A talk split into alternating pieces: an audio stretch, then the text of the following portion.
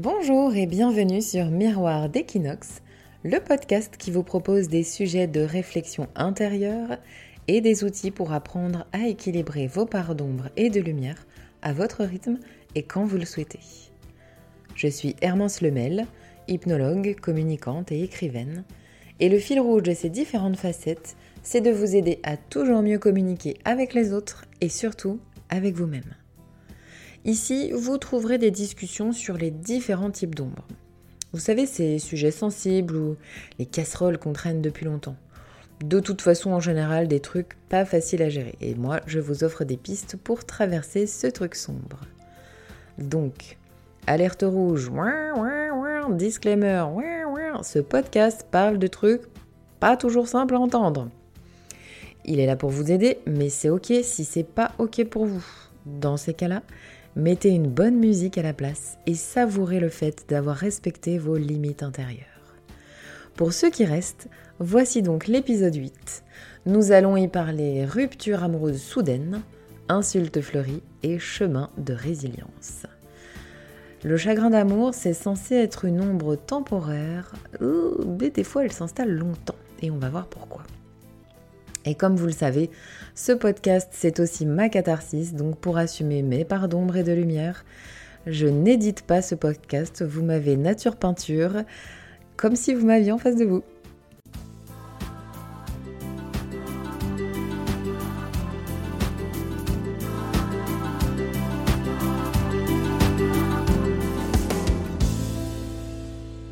Si vous avez suivi les épisodes depuis le début, vous savez que Petit 1, des auditeurs me partagent leur histoire en privé et que, petit 2, j'ai toujours rêvé d'être la nana qui répondait au courrier du cœur. Et donc c'est comme ça un peu que on grandit les chroniques des réflexions de mon miroir. Vous vous rappelez, c'est l'ancêtre de Miroir d'Equinox. Et puis là, je dois avouer que depuis euh, plusieurs semaines, je suis un peu euh, effarée du nombre de ruptures brusques et inattendues qui ont eu lieu autour de moi. Et chaque rupture récente là, que, j'ai croisée suit la même logique déroutante. Aucun des gens quittés ne l'a vu venir. Alors je ne sais pas si on peut dire des gens quittés, mais bon, vous avez compris l'idée. Ça s'est fait de manière brutale, comme ça, pif paf pouf, en quelques heures, gros revirement de situation, je te quitte. Voire même, euh, pour certains, il n'y a même pas eu de rupture officielle, ça s'est fait plutôt en mode ghosting, Genre, je suis là, hop, je suis plus là. La personne, ou les personnes en l'occurrence, n'ont plus du tout eu de nouvelles, alors que c'était des gens qui étaient ensemble depuis longtemps, qui étaient installés, qui, euh, pour certains, connaissaient les enfants de l'autre, etc. Bref, ça m'a beaucoup interpellé cette concomitance de, de ruptures violentes. Et puis, euh, ça m'a semblé important d'en parler parce que euh, tous m'ont dit la même chose. Je comprends pas, j'ai l'impression de rêver. Non, mais c'est pas possible, je te jure, je n'arrive pas à croire que c'est vrai. On m'a dit aussi, c'est comme si j'étais figée. Ça tourne en boucle, mais moi je bloque, je suis figée sur ce truc-là. Et donc, vous commencez à me connaître maintenant. Quand j'entends parler de beaucoup de choses, euh, euh, bah forcément, j'ai envie d'en parler au plus grand nombre parce que je suis absolument convaincue que ça n'est pas arrivé seulement à ces cinq personnes autour de moi. Alors pourquoi eux, euh, ça, m'a interpellé plus que dans d'autres ruptures euh, classiques que je pourrais avoir eues autour de moi? Parce qu'en fait, euh, là, il n'y a pas juste eu du chagrin ou de la colère, il y a eu aussi du choc et de la sidération. Et c'est là où forcément ça commence à mettre un joyeux bordel dans le processus de digestion. C'est logique. En fait, il n'y a pas eu de préparation, ou en tout cas, les, personnes quittées n'ont pas du tout perçu qu'il y avait euh, eu euh, anguille sous roche. Et euh, là, bim, comme ça, hop, l'annonce change le quotidien, il faut changer de maison, d'appart, de ville, et puis bah, c'est là où on devrait être en mouvement, et ça ne marche pas. le cerveau, sa fonction première, c'est de nous permettre de survivre. C'est vraiment basique et terre à terre. Hein. Au départ, il est conçu pour fight or flight, combattre ou s'enfuir. Donc, en toute logique, face à une rupture amoureuse qui nous brise le cœur, bah, soit j'arrive à péter une pile, soit j'arrive à prendre mes clics et mes claques et je me casse.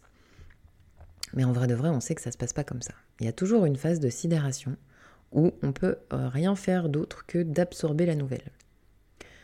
Je dis, il y a toujours une phase de sidération, c'est un toujours en mode figure de style, donc Docteur Stat au fond de la salle là qui me regarde d'un air mécontent, ok, ce n'est pas un toujours à 100%, c'est un toujours grosso merdo.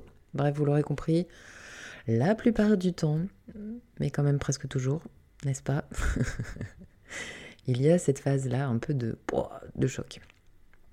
Donc imaginez si on l'a vu venir et qu'il y a quand même un choc, demandez-vous ce que ça peut faire quand on l'a pas vu venir.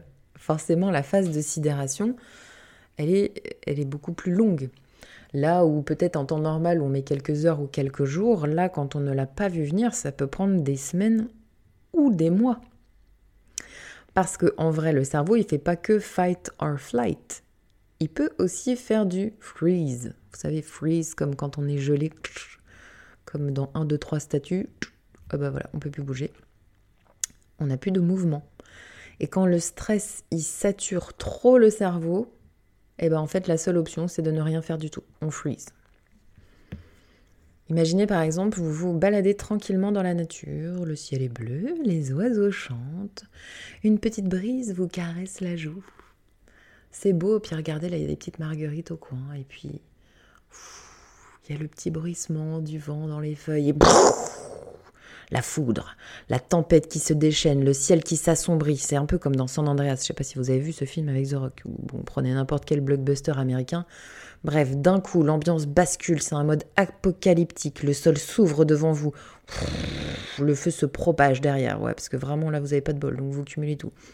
Et là, le seul truc qui vous reste à faire, c'est de sauter, de traverser.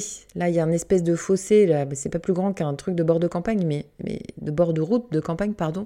Mais vous, vous êtes là, vous êtes paralysé devant. C'est comme si c'était le grand canyon, il n'y a pas moyen que vous sautiez, sauf que là, oh, vous êtes le héros de ce film apocalyptique. Vous êtes coincé entre une tornade, un feu d'un côté, et un truc qui vous semble être un précipice. Sauf que dedans, ça veut pas bouger. Mais vous ne pouvez pas lutter contre les flammes ou vous ne pouvez pas lutter contre le vent. Donc vous ne pouvez pas vous enfuir non plus, vous êtes coincé là comme un con devant ce chemin-là. Et en fait, rien ne vous paraît possible. Dans un autre délire, beaucoup moins grave que un, blockbuster américain, euh, mais je vais vous raconter une petite anecdote, vous allez voir, ça n'a pas grand-chose à voir, mais en fait ça a complètement tout à voir. Nous, dans notre famille, dans ma famille avec mon mari et mes enfants, il y a un truc qu'on adore faire, c'est l'acrobranche. Euh, je ne sais pas si vous, vous avez ça dans vos familles, mais nous, on a des activités comme ça qu'on aime bien faire tous ensemble pour se rassembler. Donc, on fait beaucoup, beaucoup de jeux de société euh, le soir ou quand il fait moche. Mais quand il fait beau ou quand on arrive dans un nouvel endroit, ben, on aime bien aller faire de l'acrobranche. Donc, nous voilà partis un jour à faire de l'acrobranche, qui n'était pas très loin de chez nous. On fait le parcours vert, on fait le parcours bleu, tranquille et mille. Bon, je faisais pas toujours la maline, mais franchement, ça allait, je gérais. On continue comme ça, et puis là, pour euh, attaquer le parcours rouge, qui était le nouveau parcours qu'on allait faire, le premier truc à passer, là, je sais pas si ça s'appelle un obstacle, enfin le, le premier machin à faire, c'était une corde de Tarzan qu'on devait prendre pour se jeter dans le filet qui était dans l'arbre en face de là où j'étais. Donc là, moi, je suis sur ma plateforme. Mon mec à côté, euh, il est un cordiste, donc, il fait ça toute la journée, hein, d'être en l'air. Il me rassure, il m'explique les points de sécurité, tout ça. Et moi, je suis tétanisée sur ma plateforme et je ne fais rien. Mais sauf que les gens derrière, ils attendent. Hein. Donc les gars de l'acrobranche, ils sont pas cons. Bon, déjà, ils ont prévu une deuxième entrée à ce parcours, donc ils proposent aux gens de prendre l'autre entrée le temps que je me décide. Et puis au bout d'un moment, surtout, il me propose à moi de redescendre pour attaquer le parcours autrement, ou d'arrêter tout court. Mais... moi, je suis là sur ma plateforme. Mais j'ai pas envie de faire demi-tour, mais j'ai pas non plus envie de sauter. La seule chose que j'arrive à faire, c'est à dire à mon mari, euh, dis-lui de fermer sa gueule au moniteur, sinon je vais l'éclater. Bon alors, tout le monde ne me connaît pas en vrai derrière ce micro. Mais ceux qui me connaissent et qui m'ont déjà vu, ils savent que je n'ai un, pas le physique, ni deux, ni la compétence pour péter la gueule à ce gars-là. Donc forcément, bon, mon mari, ça le fait sourire, mais euh, moi, ça m'oblige à devoir prendre une décision. Alors que moi, je suis, je suis en pleine sidération là. Et du coup, ça me fait monter tellement la colère que vraiment, je pense qu'à ce moment-là, je pourrais lui péter la gueule. Et, pour aller un peu plus loin, la sidération, euh, c'est pour vous dire à quel point c'est une arme puissante. Pendant l'occupation, euh, donc pendant la Deuxième Guerre mondiale, euh, c'est exactement ce phénomène-là que, les Allemands utilisaient pour arrêter les, Juifs ou les Roms ou toutes les personnes qui voulaient arrêter, pour les arrêter plus facilement. Ils débarquaient en faisant beaucoup de bruit, en criant, en pétant tout, pour créer une telle montée de stress que du coup le cerveau était euh, figé et que les pauvres, ils n'avaient même pas la capacité de penser à combattre ou à s'enfuir. Alors je ne sais pas s'il si, fait sciemment, mais vu les, les avancées en, en neurosciences qu'ils ont fait, on peut se dire quand même qu'ils avaient travaillé un peu le truc en amont. Alors quand moi je vous bassine par exemple avec mes scénarios du pire, bah en réalité j'essaye de vous apprendre à hacker votre cerveau pour que le freeze, existe le moins possible, ou en tout cas qu'il n'existe pas dans certaines situations où il n'a pas vraiment lieu d'être. Alors ok, je vais un petit peu loin, j'atteins le point Godwin très vite en faisant un parallèle entre les ruptures amoureuses violentes et, la Shoah. Mais en fait, mon propos, vous l'avez compris, il est transverse. Quand euh, le lapin est pris dans les phares d'une bagnole, il a besoin d'un coup de klaxon et d'appel de phare pour se remettre en mouvement et arriver de l'autre côté de la route. Donc le premier point, le point essentiel, c'est déjà de connaître ce mécanisme de sidération et de savoir comment il fonctionne et pourquoi il se déclenche. Donc là, par exemple, ma fameuse technique de scénario du pire, ça permet de faire exister toutes ces options dans le cerveau. Et donc, on va commencer à créer certains réflexes de fight or flight. Euh, pour que le cerveau il puisse envisager d'autres situations nouvelles, créer des nouveaux réflexes. Euh, par exemple, c'est ce qui se passe avec les militaires. On, les, on leur apprend à apprivoiser des situations qui sont absolument anormales. Là, pendant l'occupation, euh, le mot a très vite circulé sur les méthodes d'arrestation. Alors évidemment, euh, ils se disaient pas Hey, ils utilisent le phénomène de sidération. Évidemment que le but premier de cette info n'était pas de, de, faire de la psychoéducation, mais pourtant c'est l'effet que ça a eu. En se préparant à des arrestations nocturnes, violentes, massives, toute la population euh, qui était au courant et qui était potentiellement arrêtable a dû créer du mouvement dans le cerveau, a commencé à prévoir des plans pour telle ou telle cas de figure, des pièces cachées, des souterrains, des doubles fonds dans les armoires, ou carrément des je m'enfuis de chez moi et je pars vivre euh, dans la pampa. Donc, quand je reviens à moi, sur ma plateforme, coincée entre le marteau et l'enclume, avec la colère qui a commencé à gérer ce de moniteur qui, en fait, m'a permis de mettre du mouvement dans mon cerveau. Bah là, je me suis demandé pour quelle bonne raison je voulais sauter. Bah, en fait, la première, c'est que je voulais en être capable. Voilà, c'est aussi con que ça. Moi, des fois, je suis très basique. J'avais juste pas envie d'être celle qui était descendue. Je voulais être celle qui avait eu le courage de sauter. Donc, je me suis créé la seule motivation suffisamment forte pour me faire faire ce genre de conneries. Bah, j'ai imaginé que mes filles, elles étaient euh, en face dans le filet, euh, qu'elles étaient en galère et qu'elles avaient besoin de moi. Et j'ai sauté. Alors j'ai sauté en hurlant, en pleurant, en insultant le pauvre type qui faisait que son boulot de manière euh, très injustifiée. Mais bon, quand même, il faut dire la colère, c'est un super moteur pour agir. Et donc, si je continue ma métaphore et qu'on en revient à ce film catastrophe vous avez le feu, la tempête dans le dos. Ouais, parce qu'on peut avoir du feu et de la tempête. Non, parce que je sais pas si vous avez vu Greenland, qui est un autre film d'action comme ça. Eh bien, il y a du feu et de la tempête en même temps. Et si vous vous demandez si j'ai une passion pour les films de merde euh, où ça part en cacahuète et où le héros américain sauve le monde, oui, complètement, absolument. J'avoue ce vice que, j'ai en moi.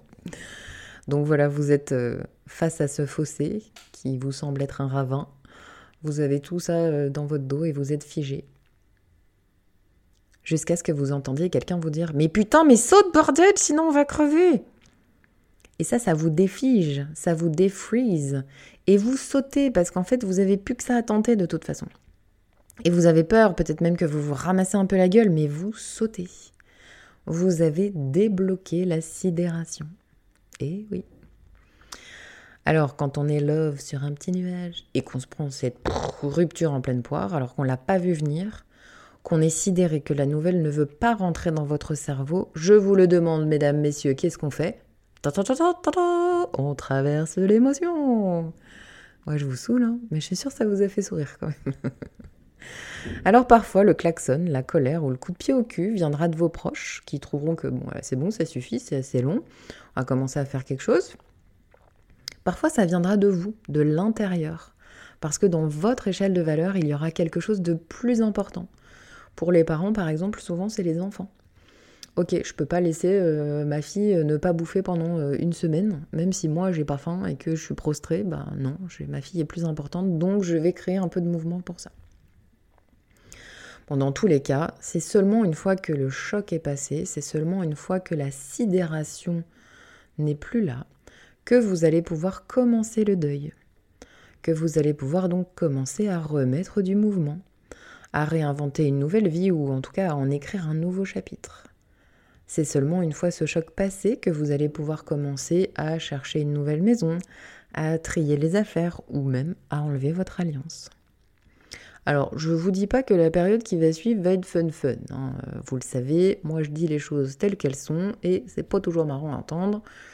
Mais je vous le dis, oui, vous allez sûrement encore pleurer, vous allez sûrement encore râler, vous allez sûrement euh, insulter les gens. Et là, j'ai une petite pensée pour ma copine B, qui a trouvé un super moyen de renommer son ex et sa nouvelle meuf, euh, qui est très explicite et très très fleurie. Euh, voilà. Petite pensée, donc voilà, peut-être que votre ex va devenir gros con, pupute ou enculé, et tant pis, c'est pas grave, si ça vous aide à passer le truc, sait que c'est injuste, euh, mais bon, sur le coup, ça fait du bien. Peut-être même que vous allez complètement revisiter l'histoire à votre sauce et évidemment à votre avantage parce que vous êtes un être humain normalement. Euh, et puis bah voilà, on fait tout ça, c'est normal. Mais au moins, vous serez en mouvement. Bon, je fais juste une petite parenthèse quand même, si vous vous mettez à réécrire l'histoire ou à devenir vraiment insultant, vous risquez de vous prendre un deuxième coup de pied au cul de la part de vos proches. Euh, parce que euh, quand il y a des enfants dans l'histoire, euh, le but c'est quand même de les préserver. Donc peut-être qu'ils vous diront que vous devenez méchant, que là c'est manipulateur, et ça sera important de prendre le feedback. Bref, je ferme cette parenthèse. Tout ça pour vous dire quoi? Eh ben oui, une, une rupture d'amour très violente, c'est une traversée de l'ombre, mais qui a besoin de se mettre en mouvement parce que ce n'est pas comme une rupture amoureuse classique. La rupture amoureuse, vous traversez l'ombre et c'est pas cool, mais bon, vous savez qu'il y a le bout. La rupture amoureuse brutale, eh ben, il y a besoin de mettre en mouvement pour justement traverser l'ombre, pour savoir que vous avancez et pour savoir du coup qu'il y a d'autres zones après, qu'il y a des zones de plus en plus éclairées, euh, qu'au départ ça fait euh, une espèce de ligne droite de, douleur, puis qu'après ça fait des tirets, puis après ça fait des pointillés, puis après la douleur elle s'en va. Et vous allez retrouver beaucoup plus de lumière. Mes chers amis, mes chers explorateurs de l'ombre, soyez attentifs à vous, prenez soin de vous. Je vous souhaite toujours une très belle exploration de vos parts d'ombre. Vous le savez, tant qu'on la voit, l'ombre, c'est qu'il y a de la lumière quelque part. Et comme d'habitude, je, vous remercie parce que votre soutien est vraiment euh, en or. Vous partagez le podcast, vous le notez. Euh, je vois des fois des gens qui arrivent jusqu'à moi par le podcast, je ne sais pas comment, mais des copains de copains de copains qui leur en ont parlé. Bref, merci de votre soutien. Partage, like et notation sont vraiment une grande aide pour moi.